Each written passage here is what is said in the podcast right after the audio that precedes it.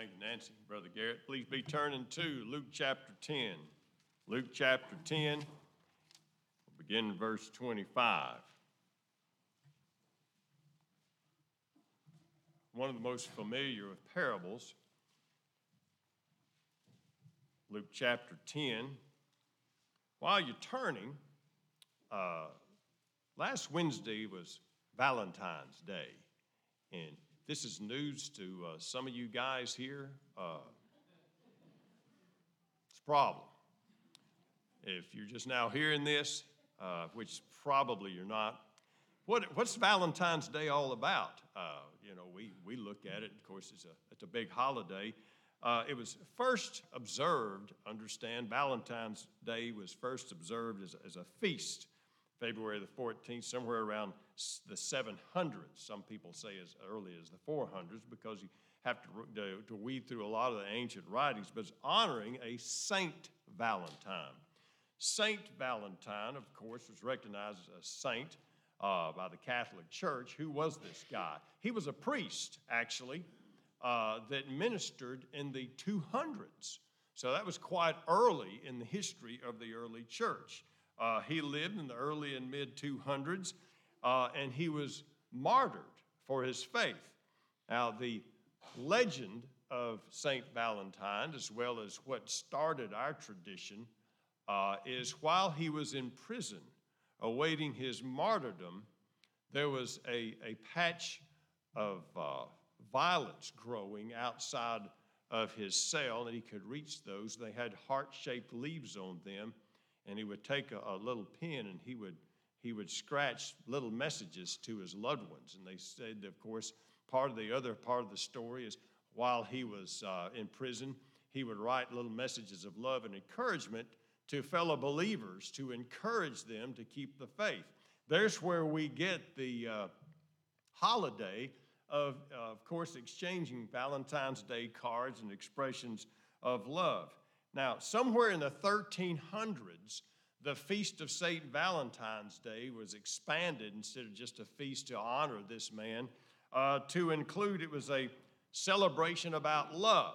And of course, throughout the history of our country, you know, it's developed into uh, the day that we uh, observe. That's to do with flowers and balloons and Valentine's Day cards and that sort of thing. So uh, in recognition of uh, Valentine's Day, we really need to have a, a discussion about love and some, some important things to consider about love, uh, some, some real facts about love. What's the Bible say about love? And that's where we start with this particular text in Luke chapter 10, beginning in verse 25. Would you stand as the scriptures read, please? Luke chapter 10, verse 25. And behold, a certain lawyer stood up and tested him, saying, Teacher, what shall I do to inherit eternal life? He said to him, What is written in the law? What is your reading of it? He answered and said, You shall love the Lord your God with all your heart, all your soul, and all your strength, and with all your mind, and your neighbor as yourself. And he said to him, You have answered rightly. Do this, and you will live. But he, wanting to justify himself, said to Jesus, And who is my neighbor? Then Jesus answered and said, A certain man went down from Jerusalem to Jericho and fell among thieves who stripped him of his clothing and wounded him and departed, leaving him half dead. Now, by chance, a certain priest came down that road. When he saw him, he passed by on the other side. Likewise, a Levite, when he arrived at the place, came and looked and passed by on the other side. But a certain Samaritan, as he journeyed, came to where he was. When he saw him, he had compassion. So he went to him and bandaged his wounds, pouring on oil and wine, and set him on his own animal, brought him to an inn, and took care of him. And on the next day, when he departed, he took out two denarii and gave him to the innkeeper, and said, Take care of him. Whatever more you spend, when I come again, I will repay you. So, which of these three do you think was neighbor to him who fell among the thieves?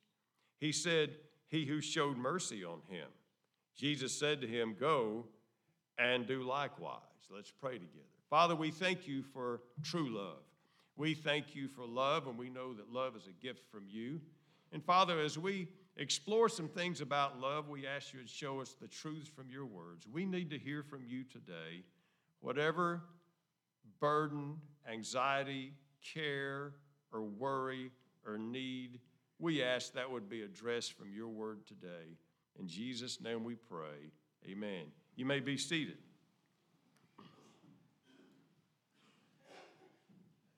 The lawyer asked the question What shall I do to inherit eternal life? Have to understand, he was talking about possibly salvation. We know that.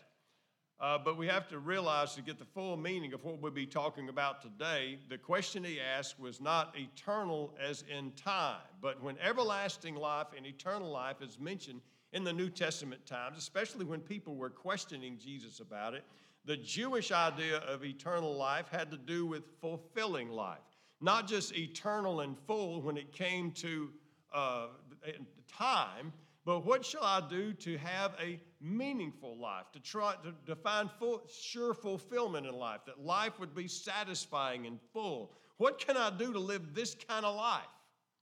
And of course, he said, What, what do you read in the law? And then he said this in verse 27 You shall love the Lord your God with all your heart, all your soul, all your strength, with all your mind, and your neighbor as yourself. The first thing we need to understand is this loving each other, loving each other is a specific instruction, and it's instruction from God. This man was quoting two passages of scripture from the Old Testament. You know the passage of scripture in Deuteronomy chapter 6, verses 6 through about 8. It says, Hear, O Israel, the Lord your God is one God. Therefore, you shall love the Lord your God with all your soul, heart, strength, and mind. He was quoting that. That was instruction from God. And then he quoted Leviticus chapter 19, verse 18, where it says specifically, In the law, you shall love your neighbor as yourself. Now we have to understand what he said had been earlier endorsed by Jesus himself. Back in the book of Mark, chapter 12, verse 28, it said a certain scribe stood up and said, Well, Jesus, just tell us what's the most important of all commandments. Just tell us. And Jesus said, You will love the Lord your God with all your heart, soul, strength, and mind. And the second one is like this you will love your neighbor as yourself. He said, On these two commandments hang all of the law and prophet. It can all be summed up to this love God with all your heart, soul, strength, and mind, and love your neighbor as yourself. So we understand love is an instruction from God. Love is God's idea, but now we have to pay attention to the original language. We have one word for love. The Greeks actually had three words for love, and it's important to know this. There were three words for love, and it's three types of love, and we can, we can recognize them very clearly in our own society. First word was eros, and that's where we get the word for romantic love, and that's pretty much what St. Valentine's Day, uh, of course, celebrates uh, the romantic love, and between a, man and a woman, and uh, the love that you just fall into. Uh, that's, of course, that word. But then there's another word, phileo, and that means brotherly love. That's when love may graduate from just romantic love into a deep friendship, soulmate type of love. Brotherly love, phileo, that's where you get the word Philadelphia, the city of brotherly love. It is mentioned over and over in the Bible. Let brotherly love continue, that we have a love and a care for each other and this is, of course, the friendship love and the, the, what we would call the neighborly love. And we know this. But then there's another word. There's another word, agape. Agape is self sacrificing love. Agape is godly love, a love that reflects the heart of God. This is the word that Jesus used, and this is the word that the Bible used when Jesus quoted these passages, he used the word agape. You will love the Lord with an agape love, a self sacrificing, ultimate love. And you will love your neighbor as yourself with the same kind of love. So we can call this quite accurately, true love. You shall love your neighbor with true love. I know we talk about true love, and everybody wants to find true love. You have the song, the song I can remember, the country song. You're looking for love in all the wrong places because you're looking for true love. That's that other kind of love. When it comes to true love, and remember, what shall I do to experience fulfilled life? How can I live a life that's satisfying and fulfillment and enriching? How can I find purpose in life? And Jesus said, You'll find it in true love. True love, agape love. So remember that. When we talk about true love, we're talking about this kind of love. So, true love is an instruction. That brings me to the second point, and this is important. True love Agape is a choice. Now, how do we get that? You will love your neighbor as yourself. Now, that is an instruction. Now, I have a choice. Am I going to do that or not? It is an act of will. It is not based on a feeling. It is not dependent on if I feel like I'm in love. It is not dependent on favorable circumstances or convenient situation to love, or it is easy to love this person. Love is a choice. True love is a choice. Don't forget that. If we miss that, we've missed everything. True love is a choice. We choose how we will respond to the instruction to love God and love others. Third thing about true love you probably knew this was coming if you heard me preach any at all. True love, agape love, is irreplaceable. There's no substitute for it. There's absolutely no substitute for it. There's an Old Testament passage and a New Testament. I want to start with the New Testament passage, 1 Corinthians chapter 13.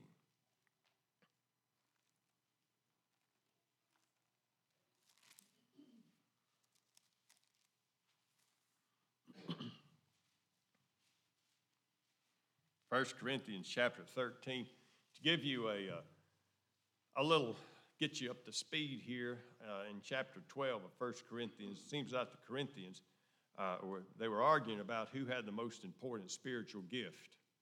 Paul was going through some of the spiritual gift, and some of them happened to think that their spiritual gift was more important than another spiritual gift. So, therefore, whatever spiritual gift they had was more valuable. Now, isn't that a spiritual attitude to have in church? That's exactly what was going on. And what he did is said, You desire the best gifts, but he said, and I'm going to show you the most excellent way. This is the last verse of chapter 12. And then he says this in 1 Corinthians chapter 13 Though I speak with the tongues of men and of angels and have not love, that word there is true love, agape love, and have not love, Think the King James says charity, but it's the same Greek word, love. I have become a sounding brass or clanging cymbal. If I could have the gift of prophecy and understand all mysteries and all knowledge, though I have a faith that could remove mountains but have not love, I am nothing. Though I bestow all my goods to feed the poor, though I give my body to be burned and have not love, it profits me nothing. And, and we'll just sum it up this way where we can understand it. There's no amount of talent, no amount of intelligence, no amount of, of understanding, no amount of even giving that surpasses the value of true love in our hearts. Now, let me turn that coin around because I believe that's what Paul was trying to say. The absence of true love, the choice to love, the absence of true love in our hearts renders all of our talents, all of our possessions, all of our prestige, all of our promotions, all of our abilities, and all of our accomplishments, all of these are disappointing and empty without true love in our hearts. We look, of course, in Proverbs chapter 15, verse 17 and we read, the Old Testament equivalent. It's a little bit shorter and to the point.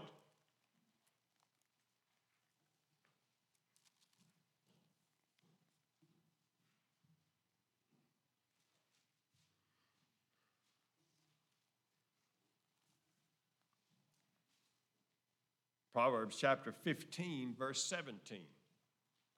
Solomon summed up, of course, what the Apostle Paul expounded on, but let's look at it. Chapter 15 of Proverbs, verse 17 Better is a dinner of herbs where love is than a fatted calf with hatred. Herbs, just vegetables out of the garden, but basically seasoning. So you crunch up all the basil and rosemary and oregano and just stir that up, and that's what's for supper. He said, Man, you could eat that with love, and you're better off than if you had smoked brisket with all the trimmings without love. Now, the verse before that, closely related to it, I believe they go together. Better is little with fear of the Lord than great treasure with trouble. Better is a dinner of herbs where love is than a fatted calf with hatred. You see, fear of the Lord is reverence and honor and worship of God. Therefore, loving God with all my heart. Better is little with agape love toward God than great treasure with trouble. This probably, of course, exposes a far greater problem in our society today. You sum up both of these passages of Scripture. If we neglect true love, if we neglect true love to pursue wealth, possessions, or prestige, we neglect true love and even gain all of these things in our pursuit we've made a losing deal. We've made a losing deal. True love is irreplaceable. There is no substitute to finding true meaning in life. And again, finding love is not experiencing love and just the right person that stumbles into our life. Finding love is not finding love in someone else, but true love is expressing godly love to others. Not in someone else, but we find love when we express it to others. Now, when we look at the true nature of true love, it's going to reveal some problems. It's going to reveal some problems. Back to the passage of scripture that we just read. Remember, this man was asking, What can I do to have real life? What can I have to do to find true fulfillment satisfaction and happiness in life? What's wrong with my life? Where can I find the joy in life? And Jesus told him. You would think he would have been celebrating. I found it. I, I know what's going on. But look in verse 29. But he, willing to justify himself, said to Jesus, And who is my neighbor? You see, when we look at true love and really begin to understand true love, it reveals some very ugly problems in the human heart. He had a real problem with true love after Jesus told him this is what it's going to take. And it's common to all. And here's the biggest problem with true love, and this man saw it.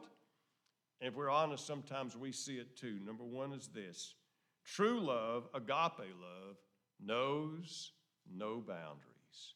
See, obviously, he had trouble because he wanted to say, All right, Jesus, you're going to tell me the boundaries. You're telling me to love my neighbor as myself. Who's my neighbor?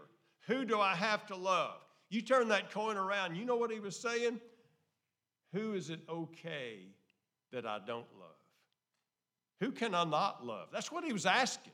You show me the limits. And we realize agape love, godly love, knows no boundaries.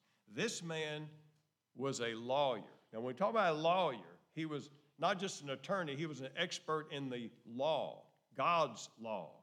God's law was very plain. In the book of Deuteronomy, chapter 10, verse 29, it says this quite clearly You will love the stranger. The stranger. That quite literally means the alien. Look in Leviticus, it goes even further. Leviticus chapter 19, verse 33, and we realize this man would have known this. He was an expert in the law.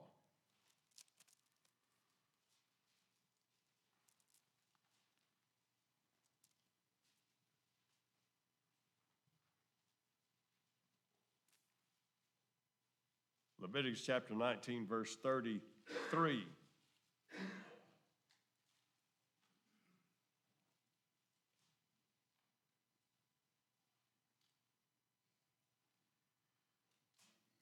Leviticus chapter 19, verse 33 If a stranger dwells with you in your land, you shall not mistreat him. The stranger who dwells among you shall be to you as one born among you. Listen to this you will love him as yourself.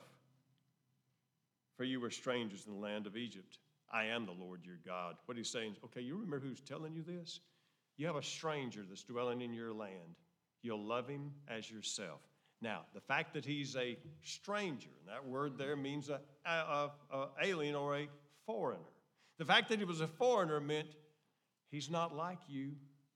He's dwelling in your land, he's from a different culture. And if he was dwelling, of course, in the Hebrew land and considered a foreigner, he was of a different race. He probably talked a different language. He looked different. He was different. And he says, You will love the stranger as yourself. This man knew that. And then he has the nerve to say, All right, Jesus, tell me who my neighbor is. In other words, who's in this category, but more or less what he wanted to know, who's not in the category. You see, that causes a problem. And even people who are like us sometimes aren't lovable. But true love knows no boundaries because Jesus took it one step further. You think this man had a problem? With what the law had to say. Look at what Jesus had to say in Matthew chapter 5 verse 43.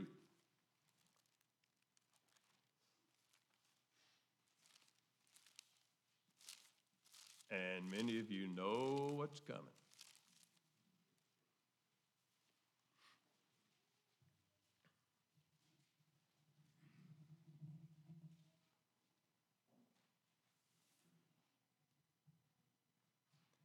Matthew chapter 5, verse 43.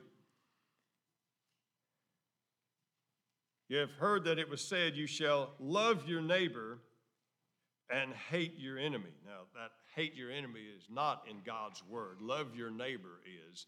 But that's what, of course, they were saying. It's okay to hate your enemy, but love your neighbor.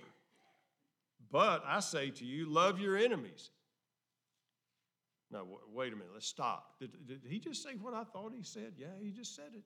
Love your enemies, bless those who curse you, do good to those who hate you, pray for those who spitefully use you and persecute you, that you may be the sons of your Father in heaven. He makes this sun shine on the evil and on the good, and sends rain on the just and the unjust. If you love those who love you, what reward have you? Don't even the tax collectors do the same? If you greet your brethren only, what do you do more than others? Not even the tax collectors do so? Therefore, you shall be perfect or complete, even as your Father is perfect or complete. Let your love be complete like your Father's love is complete. Love your enemy. So, true love knows no boundaries. First problem. True love also is expressed by actions. Passage of scripture in 1 John chapter 3 verse 16. John, of course, picked up on Jesus' message of love. And in the book of John and all of his letters, he deals with love very, very explicitly. In 1 John chapter 3, verse 16, by this we know love because he laid down his love for uh, life for us. We ought to lay down our lives for the brethren. Whoever has this world's goods and sees his brother in need and shuts up his heart from him, how does the love of God abide in him? My little children, let us not love in word or in tongue, but in deed and in truth. Let us not love in theory or in speech, but let us love in practice and sincerity. In other words, true love is more than just saying, I love you. True love is showing love by how we treat others. If you remember back to loving the stranger that is in your gates, two different times it says, You shall neither mistreat nor oppress the stranger. That's found in the book of Leviticus, chapter 19, and also the book of Exodus, chapter 22, verse 21. You love the stranger in your gate and you don't mistreat him. In other words, your love will be seen by how you treat those people around you. True love, agape love, in practice and in actions reflects the heart of God. Back to the stranger. Man, we just can't leave that stranger alone. Deuteronomy chapter 10, verse 17.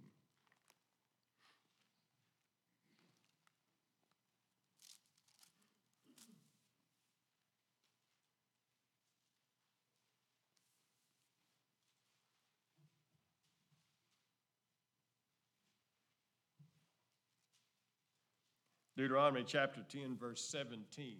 It's an important principle. You want to turn there and maybe give that passage of Scripture a mark. For the Lord your God is God of gods and Lord of lords, the great God, mighty and awesome, who shows no partiality nor takes a bribe. He administers justice for the fatherless and the widow and loves the stranger, giving him food and clothing. Therefore, love the stranger. You were strangers in the land of Egypt. Did you get what it said? God loves the stranger. Therefore, you love the stranger.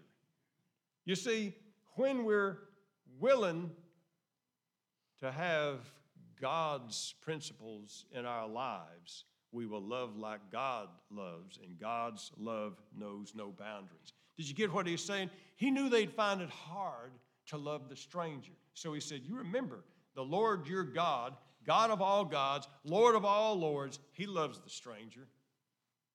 If we're going to follow him, you love the stranger.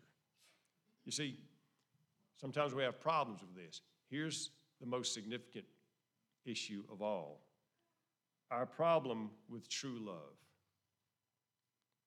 It's not a problem with the people around us. If I'm having problems with this issue of true love, my problem's with God. If I have a trouble loving others, I have trouble in my relationship with God. Where do we find that? 1 John chapter 4.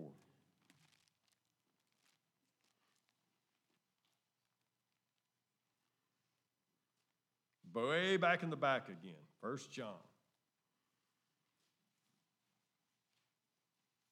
Verse chapter 4, verse 20.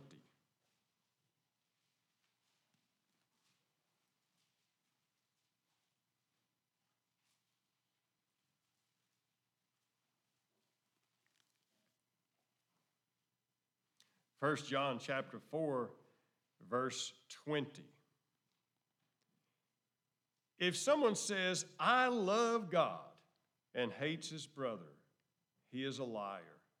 He who does not love his brother whom he has seen, how can he love God who he has not seen? This is the commandment we have from him. He who loves God must love his brother also. Is, there any reason to have to explain that? I believe it's pretty self explanatory. We all understand that. We can sing and sing, Oh, how I love Jesus. But oh, if we have hatred for a person or a group of people, he says we're lying. If we can't love what we can see, how can we say we love God that we, that we don't see? He says, think about it, brethren. He said, therefore, the principle is this. If we love God, we love our brothers. That tells me this. If I have a problem loving others, the problem's not with my love for others as much as it is my love for God. Remember, the two commandments are put together. You shall love the Lord your God with all your heart, soul, strength, and mind, and love your neighbor as yourself. Those are not just two distinct commandments. The second commandment depends upon what we're willing to do with the first commandment, and what we're willing to do with the first commandment will affect how we follow the second commandment. You see, love is a choice of what we're going to do with what God tells us to do. This is some hard stuff. You might say, You don't understand. You don't understand the people that the people are so unloving. They're so unlovable. They're so mean. I've been hurt. How can I love my enemy that's hurt me so much? And what, what you're saying is just totally impossible. Ah, now we're catching on. It is impossible without a relationship with God. It is impossible. But let me tell you this true love is possible, but it's possible because of God. Romans chapter 5, that's where we'll begin to wrap up. Romans chapter 5, several verses we want to read here. Before you write yourself off and say, I just can't love like you're telling me to love, you just don't understand. It's all in my culture. You don't understand this whole business of the, the strangers in the gate, the illegal aliens, the political stuff that's going on, the racial things we've been steeped in all of our lives, and sometimes the personal things the people have done you wrong, and all the unlovable people that surround us. It is impossible with all that until we look at this passage. Romans chapter 5, we'll begin in verse 1, but we want to zero in on one little phrase. Therefore, having justified by faith, we have peace with God through our Lord Jesus Christ, through whom we also have access by faith into this grace in which we stand and rejoice in the hope of the glory of God. Not only that, but we glory in tribulations, knowing that tribulation produces perseverance perseverance, character, and character, hope. And hope does not disappoint because the love of God has been poured out in our hearts by the Holy Spirit who has been given to us. Now, we concentrate a lot of times on the progress of trials, but let's look at that last phrase. The love of God has been poured out into our hearts. You remember Several weeks ago, we talked about being a clay jar, and God makes the clay jar, and then He fills it with the light of the knowledge of Jesus Christ. Well, He put something else in there too. It says, The love of God has been poured out into our hearts. I believe the King James says it's been shed abroad. Well, I had to look that up. I said, there's got to be a message there, and there is a message there. The Greek word is a very strong word. And Greek scholar Kenneth Wuest says in his commentary on this passage of Scripture, here's the best way to read this The love of God has been poured into our hearts and still floods them. It doesn't just pour just enough into our hearts, it says He's flooding our hearts. Now, I don't know if you've ever been around a flood. You know what a flood is? More than enough water. And if He's pouring and flooding our hearts with His love, that means there's, there's more than our hearts can hold. You remember the 23rd Psalm? My cup runs over. Well, what's it running over with? It talks about how God has given us a fulfilled life, a purposeful life, a life that's filled up and running over with satisfaction and joy and happiness, but also there's something else there. The love of God is flooding our hearts and is flooding our hearts that my heart can't hold it all. And it's all just spilling around on the people around me. That's the message of this passage. We can love others because it's God's love being poured into our heart and then splashing around on everybody around us. That's the message of true love. Is God's love more than enough? And so it's just running out of my life to everybody I meet. That's the principle of true love. That's only possible because it's God's love being poured in here, not something that I can muster. Jesus said it this way in John chapter 15, verse 13 Greater love has no man than this, than a man lay down his life for his friend. And then Paul reveal, reveals right here there is a greater love. Look close in verse 6. When we were without strength in due time, Christ died for the ungodly. For scarcely for a righteous man will one die, yet perhaps for a good man someone would even dare to die. God demonstrates his own love toward us in that while we were still sinners, Christ died for us. Christ died on the cross, not for his friends, but for the enemies of God, which is us. Because we're sinners. We're sinners. Now, we're unlovable in human terms, we're unloving in practical experience. And God loved us anyway. And the agape love is He loved us enough. Jesus Christ died for us while we were yet sinners. Much more than being justified by His blood will be saved from wrath through Him. For when we were enemies, we were reconciled to God for the death through the death of His Son. Much more being reconciled will be saved by His life. Greater love has no man than this, that a man lay down his life for his friend. And then Jesus said, Let me show you one love better than that. I'll lay down my life for my enemies. And he did. He laid down his life for us. That's agape love. That's beyond our ability to understand. That's beyond our ability to muster up. But how do we love this way? Well, God starts pouring his love into our heart and he doesn't stop. He doesn't just fill it up and say, There you go. Hey, the love of God is free refills. I love it. Just refill after refill. It just keeps filling me up. So the man said, How can I experience true, eternal, everlasting, enjoyable, satisfying, joyful life? How can I experience that? Jesus said, True love, agape love.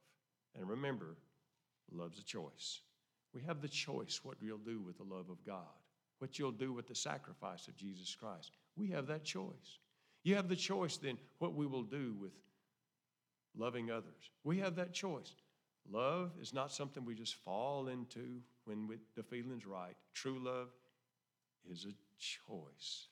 As we prepare for an invitation of Him, where are you with the Lord? He died for sinners. He died so you can have eternal life. Do you? Do you know Christ? Do you know the eternal life through trusting in Jesus and making Him your Savior? Do you know that? Perhaps you're here and you say, Well, I've been saved for a long time, but my life is pretty empty right now. How can I fill it up? Well, we have the answer right there. Who is it we're having trouble loving?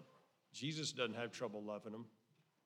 Let the love of God pour into our hearts. There's something you need to make right with God today. Why don't we settle it? He loves you too much for you to leave here troubled as we stand and sing. What number?